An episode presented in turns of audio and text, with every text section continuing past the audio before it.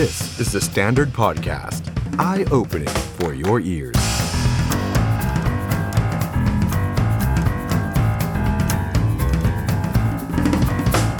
สวัสดีครับ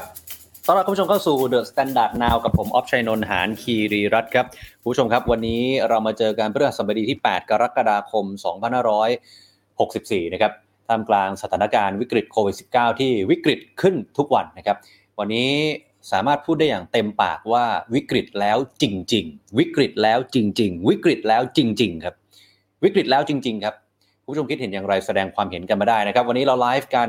หลากหลายช่องทางนะครับ ทาง Facebook Live ของ The Standard ทาง YouTube The Standard แล้วก็ผู้ฟังนะครับสามารถรับฟังได้นะครับทาง The Standard Podcast นะครับ วันนี้เริ่มต้นนะครับ ใครที่เข้ามาแล้วฝากกดไลค์กดแชร์แล้วก็ฝากคอมเมนต์ทักทายเรากันมาได้นะครับ วันนี้ สิ่งหนึ่งที่คนพูดถึงกันทั่วบ้านทั่วเมืองนะครับคำว่าล็อกดาวน์มันกลับมาอีกครั้งหนึ่งนะครับ หลังจากที่มีข้อเสนอจากทางสาธารณสุขไปยังสบคนะฮะแต่ว่าล่าสุดเนี่ยเอาล่าสุดก่อนเลยแล้วกันนะครับ ล่าสุดทางเพจ Facebook ของศูนย์ข้อมูลโควิด -19 เนี่ยนะครับ ได้โพสต์ภาพภาพหนึ่งนะครับ เป็นการชี้แจงเรื่องของ full lockdown นะครับ ก็คือการล็อกดาวน์แบบสมบูรณ์แบบล็อกดาวน์แบบทั้งหมดเนี่ยนะครับ ก็ได้โพสต์ชี้แจงแบบนี้นะครับบอกว่าสั่ง full lockdown 14 วัน ห้ามออกจากบ้านเริ่มศุกร์นี้จริงหรือไม่ผู้ชมดูตัวสีเหลืองตรงกลางนะครับ ยังไม่ล็อกดาวน์ขณะนี้มีเพียงการปรับมาตรการปรับเวลาเปิดปิดของกิจการกิจกรรมต่างๆ ต้องนำเสนอสบคชุดใหญ่พิจารณาอนุมัติ ในวันศุกร์ที่ 9 กรกฎาคมนี้ก็คือวันพรุ่งนี้นะครับ ก็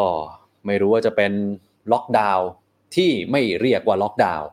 หรือพยายามจะเลี่ยงไปใช้คำอื่นนะที่มันมีความหมายที่อาจจะซอฟต์กว่า หรืออาจจะไม่ได้ปิดเมืองไม่ได้ล็อกดาวน์จริงๆ คุณผู้ชมคิดเห็นอย่างไรครับสถานการณ์ของเราในวันนี้ที่ผู้ติดเชื้อเยอะขนาดนี้ เราควรจะล็อกดาวน์ดีไหม แล้วถ้าล็อกดาวน์เนี่ยมันต้องล็อกแบบไหนถูกไหมฮะไอ้คำว่าล็อกดาวน์บางทีมันพูดง่าย แต่ล็อกแบบไหน อันนี้แหละฮะที่เป็นมาตรการที่ต้องตามมา เยียวยาไหมเยียวยาก้อนเดิมยังไม่ทั่วถึงเลยนะครับ แล้วดูตัวเลขผู้ติดเชื้อวันนี้คุณผู้ชมฮะผมตื่นมาแล้วสะดุ้งตกใจเลยอะไรมันจะขนาดนี้7,058 รายคุณผู้ชมครับ ยอดผู้เสียชีวิตก็ทุบสถิติครับ 75 ราย วันนี้ทุบสถิติทั้ง 2 ยอดครับ ทั้งยอดผู้ติดเชื้อ แล้วก็ยอดผู้เสียชีวิตนะครับ ขณะที่ปริมาณผู้เสียชีวิตสะสมตอนนี้ 2,004 แล้วนะครับ2,004 แล้วนะครับ ยอดตรงนี้น่าตกใจเหลือเกิน น่าตกใจเหลือเกินนะครับ ขณะที่คนที่เป็นผู้ป่วยอาการหนัก สูงมากครับ 2,564 รายครับ ใช้เครื่องช่วยหายใจ 698 ราย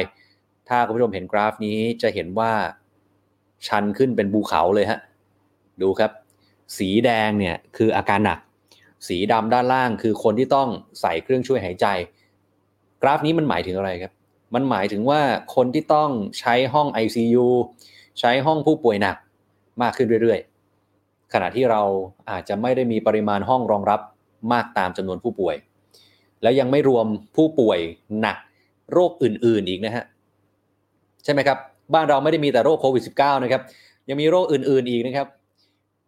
แล้วมันเท่านั้นไม่พอครับ ใช้เครื่องช่วยหายใจจะ 700 แล้วคุณผู้ชม เครื่องช่วยหายใจบ้านเราพอหรือเปล่า ตอนนี้เราเริ่มเห็นคนมีชื่อเสียง คนที่มีสตุ้งสตังหรือคนที่เริ่มรวมกลุ่มกันเป็นมูลนิธิจิตอาสาเนี่ยเริ่มระดมเงินทุนนะครับ ช่วยเหลือซื้อเครื่องช่วยหายใจ ที่ราคาค่อนข้างจะแพงนะครับระดับหลักแสนบริจาคให้กับโรงพยาบาลต่างๆนะครับ แล้ววันนี้เป็นวันแรกคุณผู้ชมครับ ที่เรามีผู้ติดเชื้อครบทุกจังหวัดในประเทศไทยโอ้โหฟังแล้วฟังแล้วปวดหัวเลยครับไม่ใช่เรื่องดีเลยนะครับ การที่เรามีผู้ติดเชื้อครบทุกจังหวัดในประเทศไทย นั่นแปลว่าเชื้อได้กระจายไปทั่วประเทศแล้ว หลังจากก่อนหน้านี้ก่อนที่จะสั่งปิดแคมป์คนงาน เชื้อกระจุกอยู่ที่กรุงเทพและปริมณฑลส่วนมากจริงๆ ก็ยังเป็นแบบนั้น แต่กลายเป็นว่าพอสั่งปิดแคมป์คนงาน ตอนนี้เชื้อกระจายไปทั่วประเทศแล้วนะครับ ทีนี้คุณผู้ชมครับ อีกหนึ่งเรื่องก็คือ เป็นเรื่องที่น่าตกใจนะครับ คือมีข้อมูลจากทางสบคบอกว่า ผู้สูงอายุที่ติดเชื้อโควิด 10 คนเนี่ยจะมีคนเสียชีวิต 1 คนครับเท่ากับว่าสมมติคนแก่ติดเชื้อโควิด 10 คน 1 ใน 10 ตายแน่นอน นี่คือสถิติที่ผ่านมาครับ แล้วที่น่าตกใจไปกว่านั้นนะที่น่าตกใจไปกว่านั้นนะครับ ก็คือยอดผู้เสียชีวิต ขอไปครับ ยอดผู้สูงอายุที่ฉีดวัคซีนครบ 2 เข็มมีเพียงแค่ 1 1 0 0 0 0 กว่าคน ไม่ถึง 1%ของผู้สูงอายุทั้งประเทศที่มีอยู่ 12 ล้านกว่าคน เพิ่งจะฉีดครบแค่แสนเดียว แล้วถ้าคนกลุ่มนี้ที่ยังฉีดวัคซีนไม่ครบโดส ติดโควิดขึ้นมา อะไรจะเกิดขึ้นครับ แน่นอนฮะเตียงผู้ป่วยหนะห้อง ICU เครื่องช่วยหายใจไม่มีทางพอครับ นี่คือสถิติที่แสดงให้เห็นแล้วนะครับว่าน่าเป็นห่วงครับ ทั้งตอนนี้และอนาคตครับ ทีนี้วันนี้ผู้ช่วยโฆษกสบคหมอเบิร์ตนะครับ ก็บอกว่าทางสบคไม่ได้นิ่งนอนใจครับมาตรการเร่งด่วนก็คือเร่งเปิดจุดตรวจหาเชื้อ ให้ประชาชนเนี่ยเข้าถึงให้ได้มากที่สุดนะครับ 12 กรกฎาคมนี้ อันนี้เร็วที่สุดแล้วนะฮะ12กรกฎาคมนี้นี่วันนี้วันที่8วันที่9คือพรุ่งนี้10 11คือเสาร์อาทิตย์อ่าโอเค งั้นเปิด12แล้วกันวันจันทร์นะครับ วันจันทร์นี้ครับจะมีรถตรวจพระราชทานประจำที่สนามกีฬาทูปเตมี และสนามกีฬาหัวหมาก นี่เร็วแล้วเหรอฮะเร่งเปิดจุดตรวจหาเชื้อให้ประชาชนเข้าถึงให้มากที่สุด อันนี้เร่งแล้วใช่ไหมฮะคือผมอยากจะสะท้อนแบบนี้มากกว่าว่า คุณเปิดวันที่12เนี่ย วันนี้วันที่เท่าไหร่ครับ วันนี้วันที่8 9 10 11สมมุติคนที่เขาอยากตรวจหาเชื้อ แล้วเขารู้สึกว่าตัวเองเป็นกลุ่มเสี่ยง3วันนะฮะแล้วถ้าเขาไม่มีที่แยกกักตัว บ้านเขาแยกไม่ได้3วันนี้คือวันที่เขาจะไปแพร่เชื้อให้คนอื่นถูกไหมฮะมันช้าไปหรือเปล่าอะนอกจากนี้ครับ จะเพิ่มจุดตรวจให้กับกลุ่มกองทุนประกันสังคมตามมาตรา 33 ครับ ก็จะไปเปิดจุดตรวจที่ศูนย์กีฬาเวท ในวันพรุ่งนี้อ่าโอเค อันนี้เร็ว เปิดพรุ่งนี้ถือว่าเร็วนะครับ ถ้าเกิดว่าเจอการติดเชื้อก็นำเข้าสู่กระบวนการรักษา แต่ถ้าไม่ติดเชื้อก็ต้องฉีดวัคซีนกันต่อไปนะครับนอกจากนี้ครับคลัสเตอร์ในกทมตอนนี้ครับ121 คลัสเตอร์ครับมีการพูดถึง home isolation มีการพูดถึงคลินิกอบอุ่นอะไรต่างๆ นานานะครับกลุ่มที่เป็นสีเขียว ตอนนี้ก็อาจจะให้แยกกักตัวอยู่ที่บ้าน ถ้าเกิดว่ามีพื้นที่มีห้องหับอะไรแบบนี้ ก็จ่ายยากันไป แต่ว่ามาตรการตรงนี้ยังไม่ได้ออกมาเป็นอย่างเป็นทางการนะครับ คาดว่าจะมีมาตรการออกมาภายใน 1-2 วัน นอกจากนี้ครับ จุดตรวจโควิดฟรีที่กทมเปิด 5 จุดในวันที่ 9 กรกฎาคม ก็คือวันพรุ่งนี้ตั้งแต่8โมงเช้า 5 จุดครับ ตามหน้าจอครับคุณผู้ชมครับ มีตลาดมหานาคเขตดุสิตมีวัดพระศรีมหาธาตุวรมหาวิหารเขตบางเขน มีวัดพลมานีเขตลาดกระบัง วัดบางขุนเทียนนอกเขตจอมทอง แล้วก็ตลาดบางแคพิรมเขตบางแคนะครับ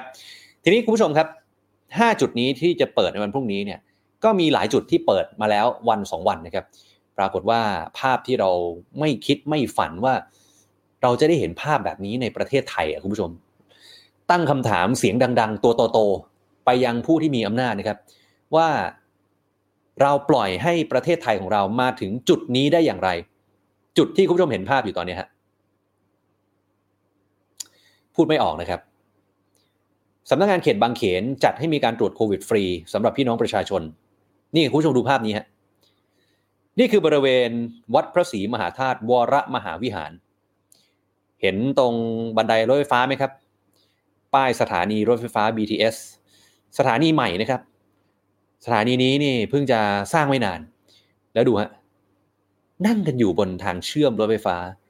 นั่งกันอยู่ริมถนน บางคนเอาเต็นท์มานอนรอตั้งแต่คืนก่อนหน้า ดูฮะ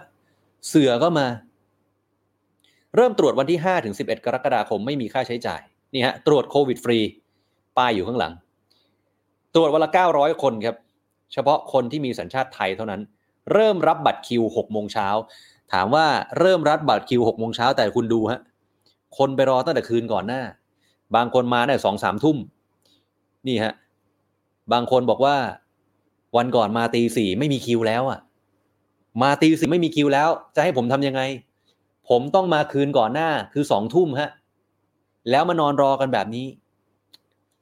บางคนเอาเต็นท์มาเลยนะเผื่อฝนตก ดูครับ นี่มันอะไรกัน นี่มันอะไรกันครับ นี่มันอะไรกัน คุณผู้ชมเชื่อไหมฮะ ทีมงาน THE STANDARD ของเราเนี่ย วันที่ไปสำรวจเนี่ยนะครับ ทีมงานออกมาจากพื้นที่ตอนเวลาตีสองครึ่งตีสองครึ่งนะครับ จริงๆจะเริ่มรับบัตรคิวหกโมงเช้าเริ่มตรวจแปดโมงทีมงานออกมาตีสองครึ่งห้าร้อยคิวแล้วฮะห้าร้อยคิวละวันหนึ่งตรวจได้900คิว ตีสองครึ่งเกินครึ่งแล้วครับ โอ้โห นี่คือสภาพที่ไม่น่าเชื่อนะครับ ผมย้ำนะครับ นี่คือการไปรอตรวจโควิด รอตรวจนะครับ ตอนนี้เรารอทุกอย่างครับ รอตรวจโควิด อย่างที่เห็นฮะรออะไรครับ รอเตียงถ้าคุณติดแล้ว รอเตียงเพื่อการรักษา โดยเฉพาะกลุ่มสีแดง เตียงจะไม่มีแล้วครับ โอเค สีเขียวอาจจะยังมีฮอสพิทอลมีโรงพยาบาลสนามอยู่หลายจุดเหมือนกัน แต่สีแดงไม่ไหวแล้วฮะตึงสุดๆ ตอนนี้ล้นแล้วด้วย ผมใช้คำนี้แล้วกันนะครับ รอตรวจ รอเตียง รอฉีด วัคซีนมาหรือยังครับ หลายคนบอกว่าไทยร่วมใจฉันตกลงเป็นหมันแล้วหรือยัง ไทยร่วมใจนี่จะได้ฉีดหรือเปล่า รอคอยการจัดสรรวัคซีนไม่มีกำหนด ไม่มีกำหนด ไม่รู้จะได้ฉีดเมื่อไหร่ ยังเหลืออีกหนึ่งรอนะครับ ที่ผมไม่อยากให้มันเกิดขึ้น รอตรวจ รอเตียง รอฉีด รอตาย อย่าให้ถึงคำนั้นเลยนะครับ ถามว่ามันเกิดแล้วหรือยัง มันเกิดแล้วนะครับ เราเห็นหลายเคส เล่าข่าวไปหดหูเหลือเกิน ตายคาบ้าน บางคนเครียด ไม่ทันแล้วไม่อยากรอแล้วปิดชีวิตตัวเอง มันเป็นแบบนั้นไปแล้วครับคุณผู้ชมครับ มันหดหูเหลือเกินครับ ตอนนี้ ทีนี้ก็มีหลากหลายความเห็นจากหลากหลายมุมมองทางการเมืองนะครับ วันนี้เดี๋ยวเรามี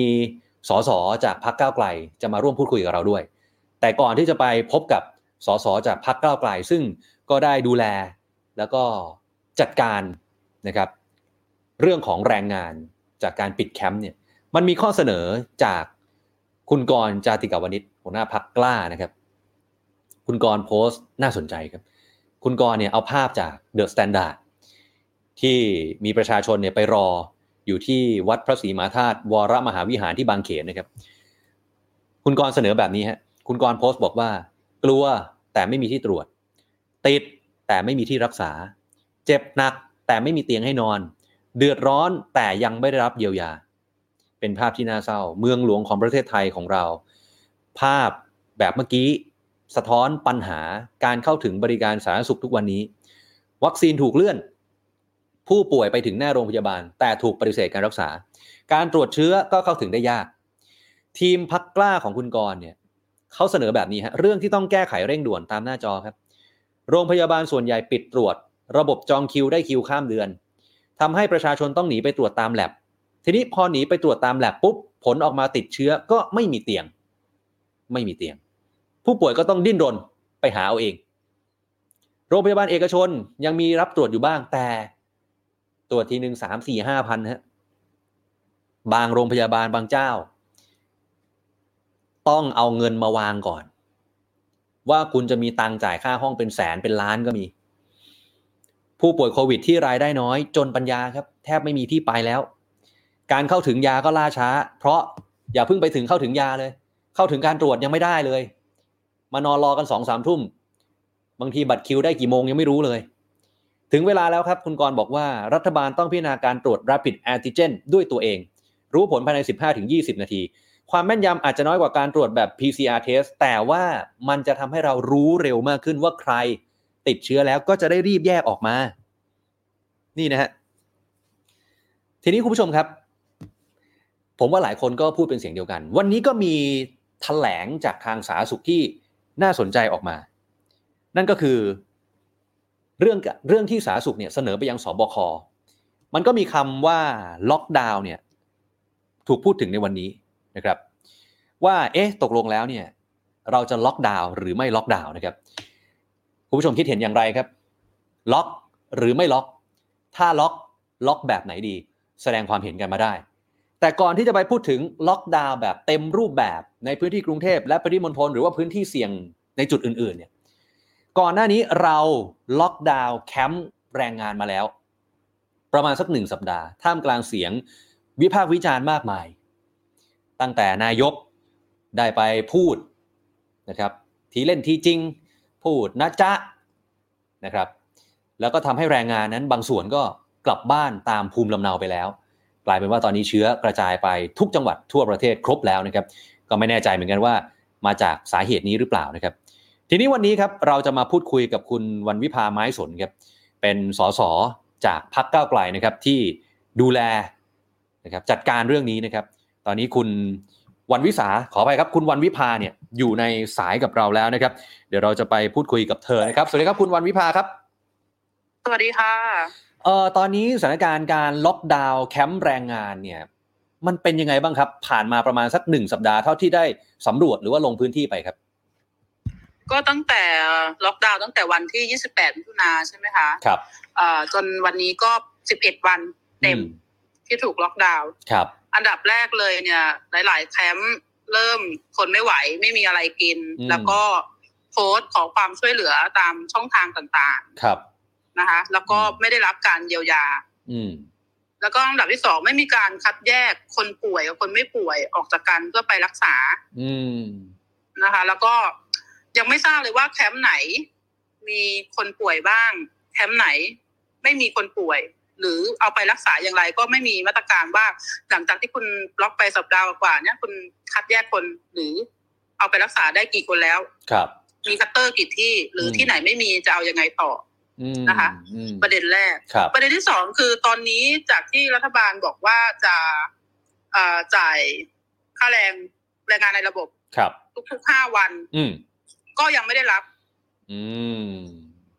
นนี้คือส่วนน้อยนะคะแรงงานที่อยู่ในระบบประกันสังคมครับแรงงานนอกระบบหรือแรงงานข้ามชาติเนี่ยจะเป็นส่วนใหญ่มากกว่าในกลุ่มของอืมคนงานแคมป์ก่อสร้างนะคะครับครับคนกลุ่มนี้นี่คือไม่ได้รับการเยียวยาใด ๆ เลย อืมตั้งแต่โควิดระลอกแรกครับ แล้วต่อให้คุณอยู่ในระบบประกันสังคมเนี่ยก็ติดเรื่องสัญชาติไทย อืมก็ยังไม่ได้รับ ล่าสุดเนี่ยคือแต่ละแคมป์ก็ ให้ในายจ้างเป็นคนดูแลอาหารอืมการกินกันเองครับนะคะแล้วก็ถ้านายจ้างคนไหนพอมีกำลังก็อาจจะพอช่วยได้ แต่ถ้าแคมป์ไหนคือตกงานแล้วแบบล่อแร่ไม่ค่อยมีกำลังก็ก็ดูกันไปตามมีตามเกิดนะคะอืมอย่างล่าสุดเคสที่ดิฉันโพสต์หรืออะไรก็มีแค่ข้าววันละกล่องต่อหนึ่งอืมคนหนึ่งวัน โอ้โห อะไรอย่างเงี้ยค่ะ แล้วก็เอาอืมคนป่วยไปนอนกับพื้นปูนร้อนๆในตอนกลางวัน ครับ แต่ตอนกลางคืนก็ก็หนาวจับขั้วหัวใจที่เขาอืมยื่นเรื่องเข้ามา เพราะว่าคือหนึ่งเขาไม่รู้ว่าเขาป่วยระดับไหนแล้วอะแล้วเป็นอาทิตย์แล้วอะค่ะบางคนที่ป่วยอืมป่วยมาเป็นอาทิตย์แล้วจนแบบ เอ่อก็อยู่ในแคมป์แบบนั้น ไม่มีการคัดแยกคนจนบางหลายแคมป์จากผู้ป่วยน้อยๆก็เริ่มจะติดจะแล้วลามก็ติดไปลามทั้งกันแคไปมกันหมดป์ก็มีอืมอืมใช่อะ ก็มีอืมแล้วก็อืมคือ ก็ยังเขาก็แจ้งว่ายังไม่ได้มีมาตรการอะไรใด ๆ จากรัฐที่ว่าจะลงมาอืมดูแลหรือจะเอายังไงกับเขาหรือจะติดต่อครับประสานเตียงเขาก็ต้องติดต่อเองอะไรอย่างเงี้ยค่ะ ที่ที่คุยกับคนป่วยนะคะ คือตอนนี้มันเหมือนกับว่าหลาย ๆ แคมป์เนี่ย ใช้คำว่าเคว้งก็ว่าได้ถูกไหมฮะ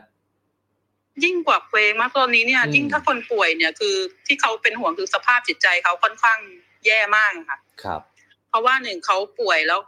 ติดต่อเตียงก็ไม่ได้แล้วป่วยมาเป็นสัปดาห์สองสัปดาห์ค่ะแล้วเขาก็ไม่รู้ว่าเขาป่วยระยะไหนแล้ว หรือว่าอืมอาการเขารักษาได้ไหมหรืออะไรก็ได้แต่ทันยาพาราบ้างแล้วก็อืมถ้าไม่มีก็ขอความช่วยเหลือ จากคนข้างนอกบ้างอะไรอย่างเงี้ยค่ะ ครับครับเอ๊ะจริง ๆ แล้วเรื่องของการเยียวยาเนี่ย เห็นท่านรัฐมนตรีแรงงานเนี่ยก็บอกสดิบดี แต่ว่าเอาเข้าจริงในทาในเชิงปฏิบัติเนี่ย มันยังไปไม่ถึงไม่ว่าจะเป็นเรื่องเงินทั้งตัวลูกจ้างเอง ทั้งตัวนายจ้างเอง หรือเรื่องอาหารการกินตอนนี้ คือมันไปไม่ถึงอีกหลายต่อหลายแคมป์เต็มไปหมดเลยถูกไหมฮะ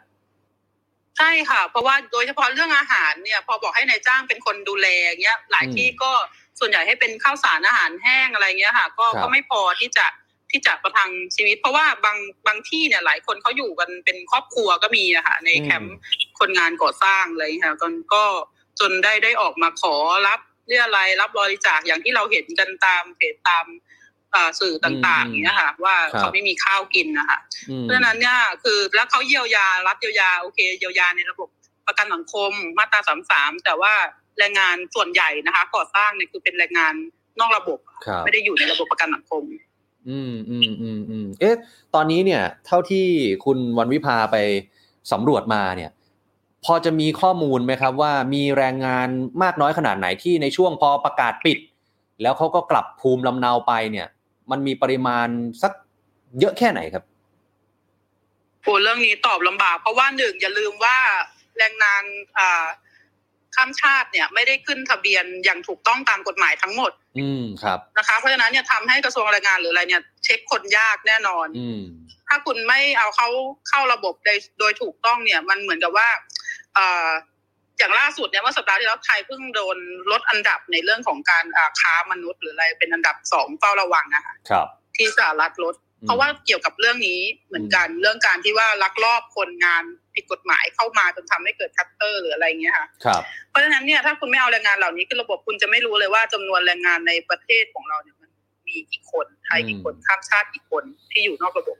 ดังนั้นเนี่ยการประกาศปิดแคมป์คนงานเนี่ย ปิดก่อนนะ แล้ววันรุ่งขึ้นถึงจะบอกว่ามอบให้กระทรวงไหนหรืออะไรไปเยียวยาทีหลัง ครับพอประกาศปิดปุ๊บเนี่ย คนที่เขาไม่ได้อยู่ในระบบเลยเขาก็ก็ฉันจะอยู่ทำไมล่ะถ้าอย่างนั้น เออเขาไม่ได้รับการเยียวยาอยู่แล้วตั้งแต่ระลอกแรกอะไรอย่างเงี้ยค่ะ ครับ เขาก็เลยเป็นกลายเป็นดาวกระจายเป็นเพิ่งแตกลังไปตามอืมชายแดนมั่งจังหวัดอื่นมั่งอะไรมั่งและอีกอย่างหนึงเนี่ยอยู่เขาก็ไม่รู้จะอืมจะสู้ได้มากน้อยแค่ไหนอยู่ในเพิงสังกะสีอย่างเงี้ยค่ะ ครับครัถึงบได้มีข่าวว่าคนหนีออกไปอย่างเงี้ยอืมอืมทีนี้จุดหนึ่งครับ คุณวันวิภาก็คือเหมือนเคราะห์ซ้ำกรรมซัดอะก็คือเหตุไฟไหม้ระเบิดโรงงานหมิงตี้ ทีนี้แถวนั้นเนี่ยก็มีแคมป์โรงงานที่อยู่ในพื้นที่ ตอนนี้สถานการณ์บริเวณจุดนั้นเนี่ยมันเป็นยังไงบ้างฮะ คืออันนี้น่าเห็นใจมากเลยจากอืมมาตรการรับแทนที่จะช่วยเขากลับไปเหมือนซ้ำเติมเขามากครับ เพราะว่าจากที่ฉันได้รับติดต่อมาประมาณสองสามแคมป์ในนั้นนะคะอืมซึ่งแค่ซอยเดียวเนี่ย ก็มีประมาณร้อยแปดสิบคนที่ไปลงพื้นที่ดูล่าสุดครับ ตั้งแต่วันแรกเลยที่เกิดเหตุการณ์ระเบิดแล้วผู้ว่าสั่งให้อพยพอะค่ะอืมคือคนกลุ่มนี้เนี่ย ถ้าอยู่อยู่ต้นซอยสามสิบเจ็ดทับห้ากับสามสิบเจ็ดจะอยู่ใกล้ๆจุดระเบิดประมาณหนึ่งครับกิโลกว่าไม่เกินสองกิโลเมตร อืม แล้วก็ไอ้ที่อยู่ท้ายซอยเป็นซอยลาดกระบังยี่สิบกับสามก็จะอยู่ประมาณสี่กิโลกว่าๆนิดๆนะคะครับผม ค่ะ ก็จะเท่ากับว่า คือเขาอยู่ในรัศมีที่ต้องอพยพถูกไหมคะ ครับ อ่า ทีนี้เพราะว่าผู้ว่าจากแรกให้อพยพห้ากิโลเมตร แล้วก็อืมถัดไปสิบกิโลเมตร แต่อันนี้ไม่เกินห้าแน่นอน อืม กลายเป็นว่าเขาไม่ได้รับการให้อพยพออกไป อืม ตั้งแต่แรก เดิมทีเนี่ย ดิฉันโทรไปหาทั้งเจ้าหน้าที่ที่ควบคุม แล้วก็ฝ่ายปกครองที่ดูแลเกี่ยวข้อง ครับ แต่เผอิญว่าทหารที่เฝ้าหน้าแคมป์เนี่ย เขาบอกว่าเขาไม่สามารถที่จะให้ออกไปได้ เนื่องจากมีมาตรการล็อกดาวน์อยู่ปิดแคมป์อยู่มครับ ต้องรอคำสั่งจากนาย อืม ถ้าไม่ได้รับคำสั่งออกมา ก็ไม่สามารถที่จะปล่อยคนกลุ่มนี้ออกไปได้ โอ้โห เรื่องนี้อ่าก็ได้พยายามทั้งคืนเหมือนกันนะคะ ก่อนอ่าที่จะควบคุมเพลิงได้จนถึงเที่ยงคืนวันที่เกิดเหตุอีกวันนะคะครับ ก็เลยติดต่อไปทั้งทางเอ่อผู้ว่าไม่รับก็ไปทางหัวหน้าหน่วยราชการจังหวัด แล้วก็ไปกรมนอืมเขาโยนไปให้กรมนว่าเป็นคนดูแลเรื่องนี้จากส่วนกลางครับดิฉันก็โทรหากรมนเออเป็นไงฮะกลายกลายเป็นว่ากรมนก็ไม่สามารถที่จะตัดสินใจได้ ก็โยนไปให้นายอำเภอโอ้นายอำเภอก็คุยว่าเฮ้ยมัน ควบคุมเพลิงได้แล้ว จากผู้เชี่ยวชาญที่อยู่หน้างานเนี่ยเขาบอกแล้วว่า ยังไงก็ไม่ระเบิด อืมดิฉันก็เลยถามอ้าวแล้วไอ้สารพิษที่เขาสูดดมไปอันนี้มันจะยี่บสี่ชั่วโมงแล้วนะครับอ่าคุณจะทำไงบอกว่าเขาก็ตอบดิฉันมาว่า มันลอยไปในอากาศไปไกลแล้วมันไม่ไม่ไม่เป็นอะไรโดนผลพวกนี้หรอกคืออมเขามั่นใจว่าคนเหล่านี้ปลอดภัยอืม มันก็ดูจะย้อนแย้งในขณะที่คนในรัศมีห้ากิโล สิบกิโลบอกไม่ปลอดภัยให้อพยพออกไป ครับ แต่คนที่โดนขังอยู่ในแคมป์กลับบอกว่าปลอดภัยไม่ต้องออกไปไหน อืม คือมันมันไม่ได้อะจนมีหลายคนที่แหกแคมป์หนีออกไปเอง อืมอืมอืมครับเพราะว่ากลัวตาย สุดสุดท้ายก็คือบรรดาแคมป์แรงงานในพื้นที่เนี่ย ก็ไม่ได้ถูกอพยพไปถูกไหมฮะใช่ค่ะ จนป่านนี้แล้วเนี่ย สิ่งที่รัฐควรจะทำที่สุดก็คือ เอาเขาไปตรวจสุขภาพ อืมเพ ราะว่าเขาดมสารพิษไปไม่รู้เป็นยี่สิบสี่ชั่วโมงแล้วเนี่ยครับว่าครัเขาบเป็นอะไรยังไงบ้างแล้วควรเยียวยาเขาจากรอบแรกที่ยังไม่ได้รับเยียวยานะคะนี่โดนไปอีกรอบแล้วค่ะมันมันเยียวยาไม่ทันแล้ว มันมันซ้ำไปอีกเออะค่ะอเออเออครับ แล้วมาตรการที่คุณจะควบคุมก็ไม่ได้เพราะคนหนีก็เจอออกไปข้างนอกแคมป์อืมอืมอืมอืมเนี่ยค่ะมันก็เลยเป็นเป็นโอ้โหประเด็นเป็นอะไรขึ้นมาที่แบบ มันแย่ค่ะ แทนที่คุณจะส่งหมอส่งพยาบาลลงไปดูแล อืมอืม กลายแต่เป็คุนณกลับส่งอาหารไปคุมเคราะห์ซ้ำกรรมซัดจริง ๆ จุดนี้หนักจริงๆนะฮะใช่ค่ะเหมือนมาตรการอืมเขาเนี่ยซ้ำเติมมากแล้วยิ่งเกิดวิกฤตฉุกเฉินเนี่ยเห็นได้ชัดว่ารัฐบาลนี่ไม่มีอ่าอะไรอะแม้แต่คนในพื้นที่ผู้ว่าเองก็ไม่มีอำนาจที่จะสั่งให้อืมอพยพออกไปอะค่ะครับครับครับเพราะติดมาตรการพรกฉุกเฉินอยู่ ครับผมครับอะสุดท้ายครับคุณวันวิภาถ้าเกิดว่าอยากจะเสนอรัฐบาลมาตรการเร่งด่วนสำหรับเรื่องของแคมป์คนงานหรือว่าแรงงานตอนนี้เนี่ย อยากจะเสนอแนะอะไรไปยังรัฐบาลครับ คือที่จริงก็เสนอตั้งแต่ระลอกแรกนะคะจนระลอกปัจจุบันเนี่ยอันดับแรกเลยคือมาตรการล็อกดาวน์เนี่ยอืมดิฉันไม่เถียงว่าควรล็อกเพราะว่าการแพร่ระบาดมันเยอะจริงครับๆแต่ล็อกดาวน์ต้องมาพร้อมกับการเยียวยา อืมทั้งนายจ้างลูกจ้างหนึ่งสองสามมีมาตรการยังไงให้เขาและหลังจากนั้นเนี่ยรีบระหว่างที่รอวัคซีนเนี่ยค่ะรีบคัดแยกคนป่วยออกมา ครับเพื่อไปรักษาเพื่อไม่ให้เพิ่มคนป่วยในแคมป์ที่มันอยู่ในที่แคบๆนะอืมไปอีก แยกคนป่วยออกมาก่อน เพราะว่าตอนนี้รัฐยังไม่ได้ทำอะไรเลยค่ะ ไม่ว่าจะเป็นการเยียวยาหรือการอืมเอาคนป่วยไปรักษา มันทำให้คนที่จะติดเชื้อเนี่ยมากขึ้นมากขึ้นครับผมอันนี้คือต้องทำโดยเร่งด่วน แล้วก็อืมยิ่งโดยแคมป์ของเอ่อในเขตหมู่ตี้ที่ระเบิดใช่ไหมแล้วยิ่งไปตรวจสุขภาพโดยเร็วที่สุด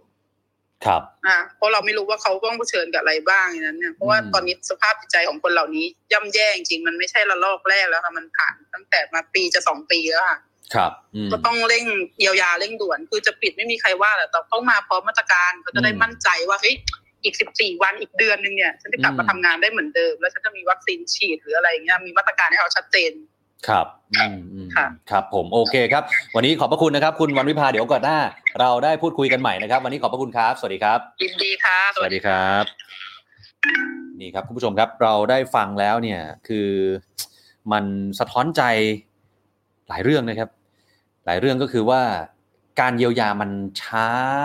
มากนะครับ ผมใช้คำนี้นะครับ ผมเข้าใจนะครับ ระบบราชการเนี่ยหลาย ๆ อย่างมันช้าครับ แต่ว่า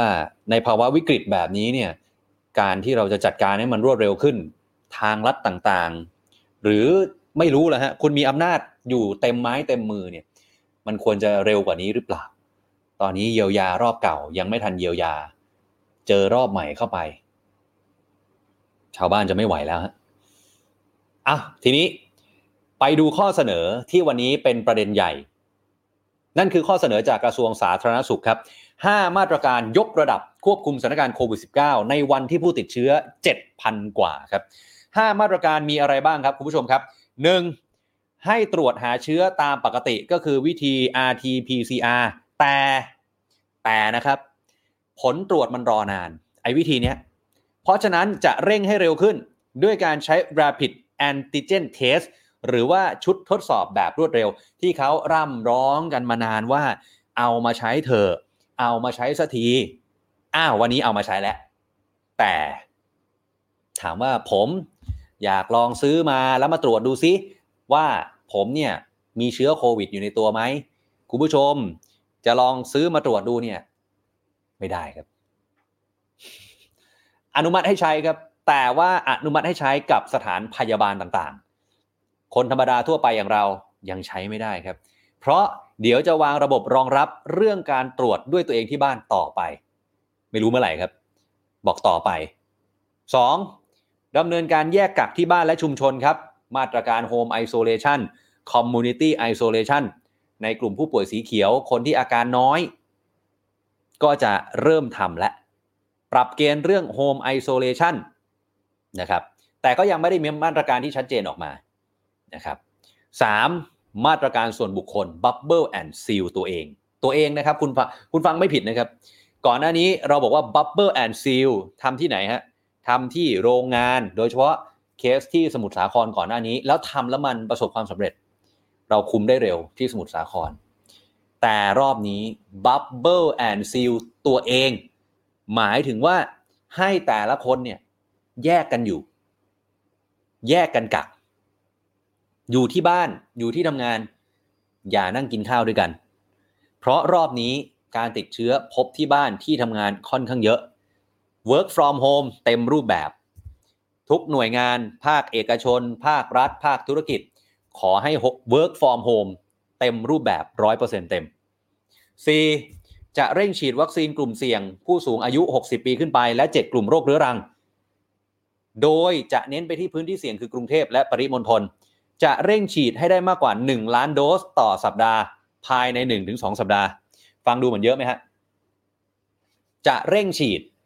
ให้ได้ 1 ล้านโดสต่อสัปดาห์ ใช้คำว่าเร่งฉีดด้วยนะครับ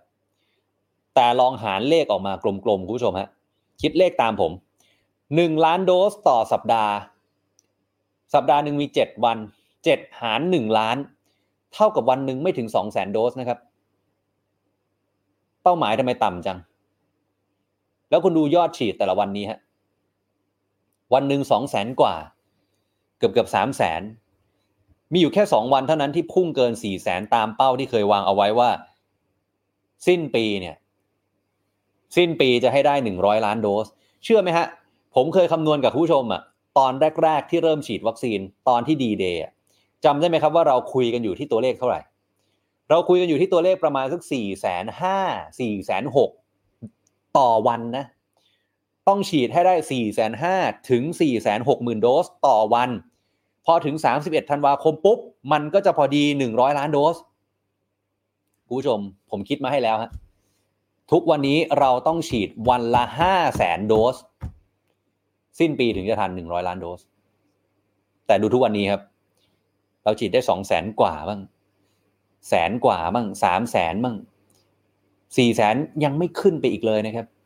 แล้วที่น่าหดหูใจเหลือเกินก็คือวันเสาร์อาทิตย์บางวันเหลือเจ็ดหมื่น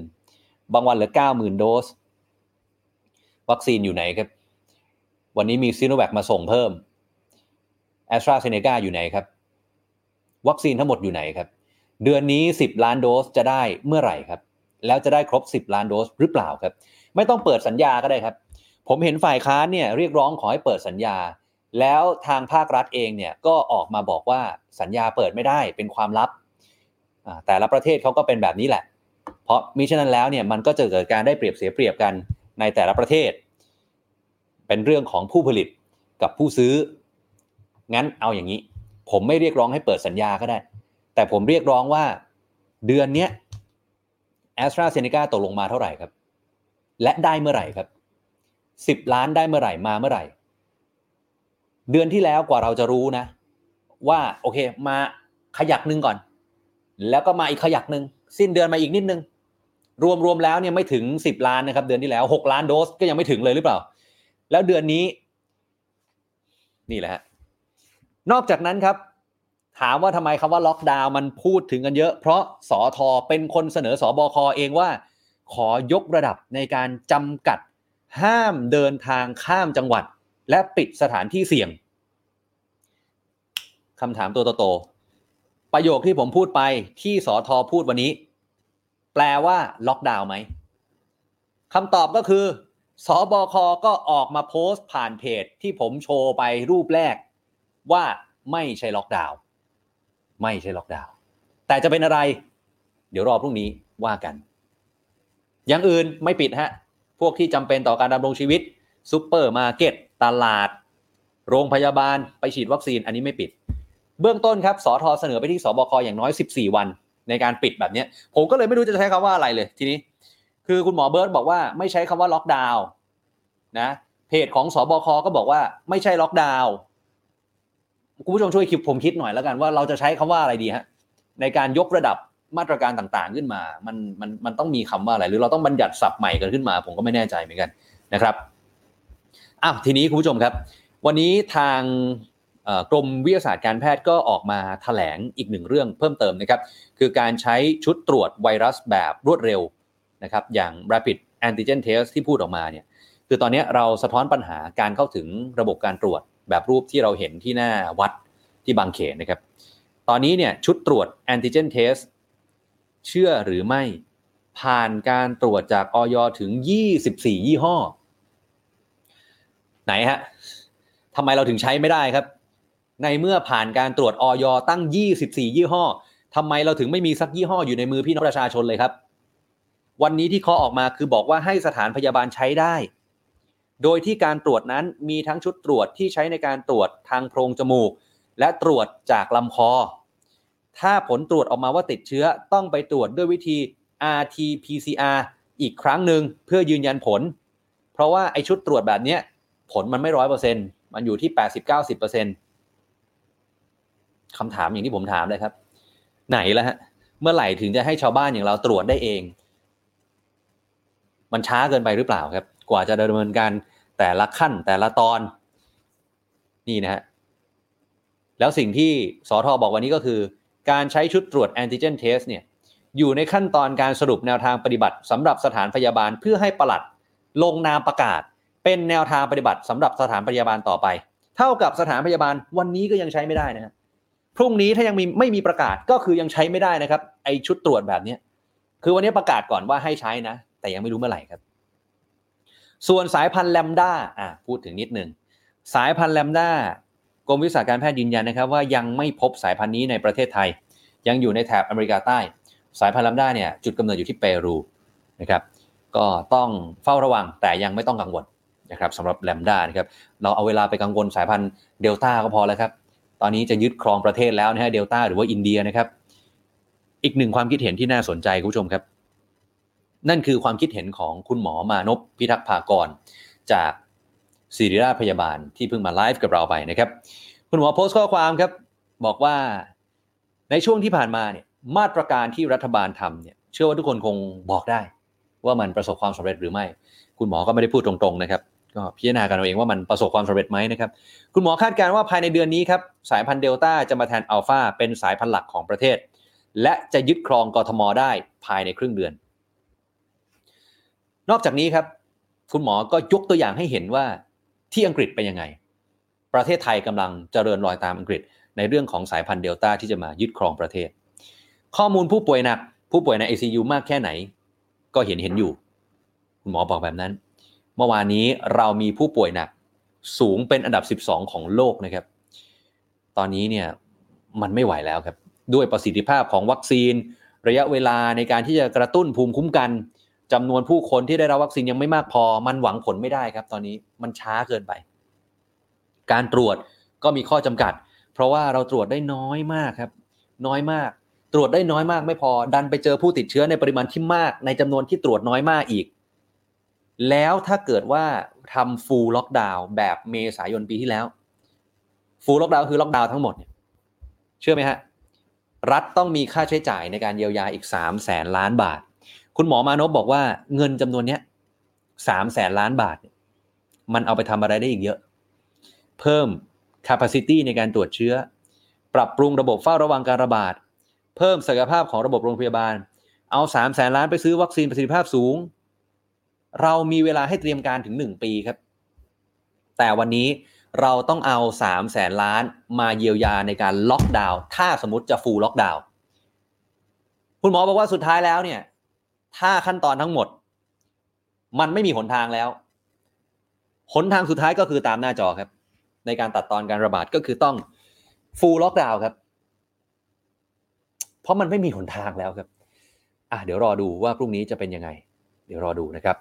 ส่วนอีกหนึ่งเรื่องครับที่มีปมกันออกมาแล้วก็เป็นที่วิพากษ์วิจารณ์ทางการเมืองด้วย ก็คือการที่รัฐจัดหาซื้อวัคซีนซิโนแวคมาเพิ่มเติมอีก ก่อนหน้านี้ก็เพิ่มนะวันนี้เพิ่งมาอีก 2 ล้าน เมื่อวานนี้มีการแถลงว่าซิโนแวคเดี๋ยวจะซื้อมาอีก 10 ล้าน9แสนโดส วันนี้รองโฆษกนะฮะก็เลยออกมาแถลงบอกว่ามันมันไม่ได้ขัดต่อรัฐธรรมนูญนะ คือมีฝ่ายค้านนะผมพูดตรงๆแล้วกัน ฝ่ายค้านเนี่ยออกมาบอกว่า คือการที่คุณซื้อวัคซีนซีโนแวคเนี่ยมันขัดต่อรัฐธรรมนูญเพราะวัคซีนที่สั่งมาเนี่ยไม่สามารถป้องกันการติดเชื้อโควิดสายพันธุ์ที่กำลังแพร่ระบาดได้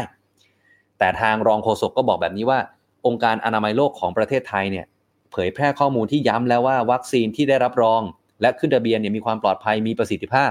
ประเทศไทยมี 3 ตัว คือแอสตราเซเนกาซีโนฟาร์มและก็ซีโนแวคอีกทั้งการบริหารจัดการ โดยเฉพาะการวางแผนวัคซีนเนี่ย ประกอบไปด้วยคณะแพทย์ผู้เชี่ยวชาญระดับประเทศ เพราะฉะนั้นทำตามหลักภาวะฉุกเฉินของ WHO แน่นอนครับ ส่วนความกังวลที่ว่าวัคซีนซีโนแวคที่สั่งซื้อมาต่อเนื่อง อาจจะไม่สามารถป้องกันการติดเชื้อที่กำลังแพร่ระบาดได้ ปัจจุบันข้อมูลทางการแพทย์พบว่ายังไม่มีวัคซีนชนิดไหน ที่ป้องกันการติดเชื้อโควิดสายพันธุ์เดลต้าหรืออินเดียได้ร้อยเปอร์เซ็นต์เต็ม แม้ชนิด mRNA พวกไฟเซอร์โมเดอร์นารวมไปถึงเทคโนโลยีเชื้อตาย พวกนี้ยังป้องกันไม่ได้ร้อยเปอร์เซ็นต์แต่ทั้งหมดที่ผมพูดไปทั้ง mRNA ทั้งเชื้อตาย สามารถลดอาการป่วยหนัก และเสียชีวิตได้ รองโฆษกว่าแบบนั้น แล้วในระหว่างที่เรารออยู่ เรารอวัคซีน mRNA อย่างไฟเซอร์ 20 ล้านโดสโมเดอร์นา5ล้านโดสที่จะมาเป็นวัคซีนทางเลือก เราก็ต้องเร่งหาวัคซีนเข้ามาก่อน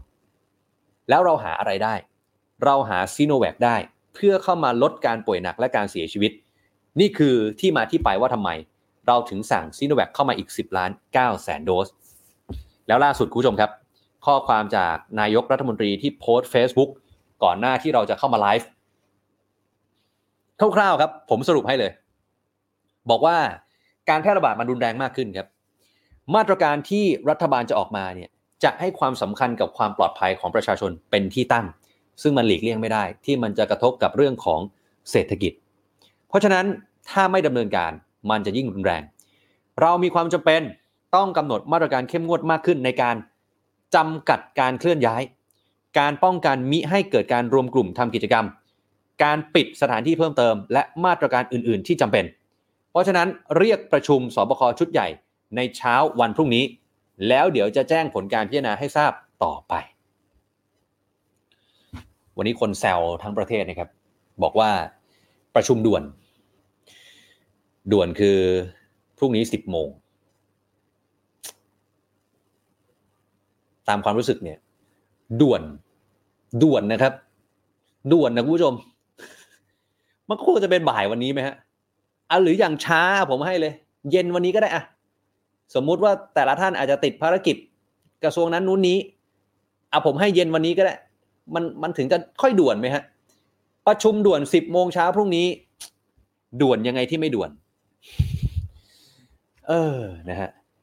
อะคุณผู้ชมครับ นี่คือข่าวคราวทั้งหมดนะครับ ที่เรามาอัปเดตกันในรายการ The Standard Now ประจำวันนี้นะครับผู้ชมหลายท่านก็แสดงความเห็นกันมาเยอะแยะมากมายนะครับ บอกว่าด่วนในแบบรัฐนะฮะ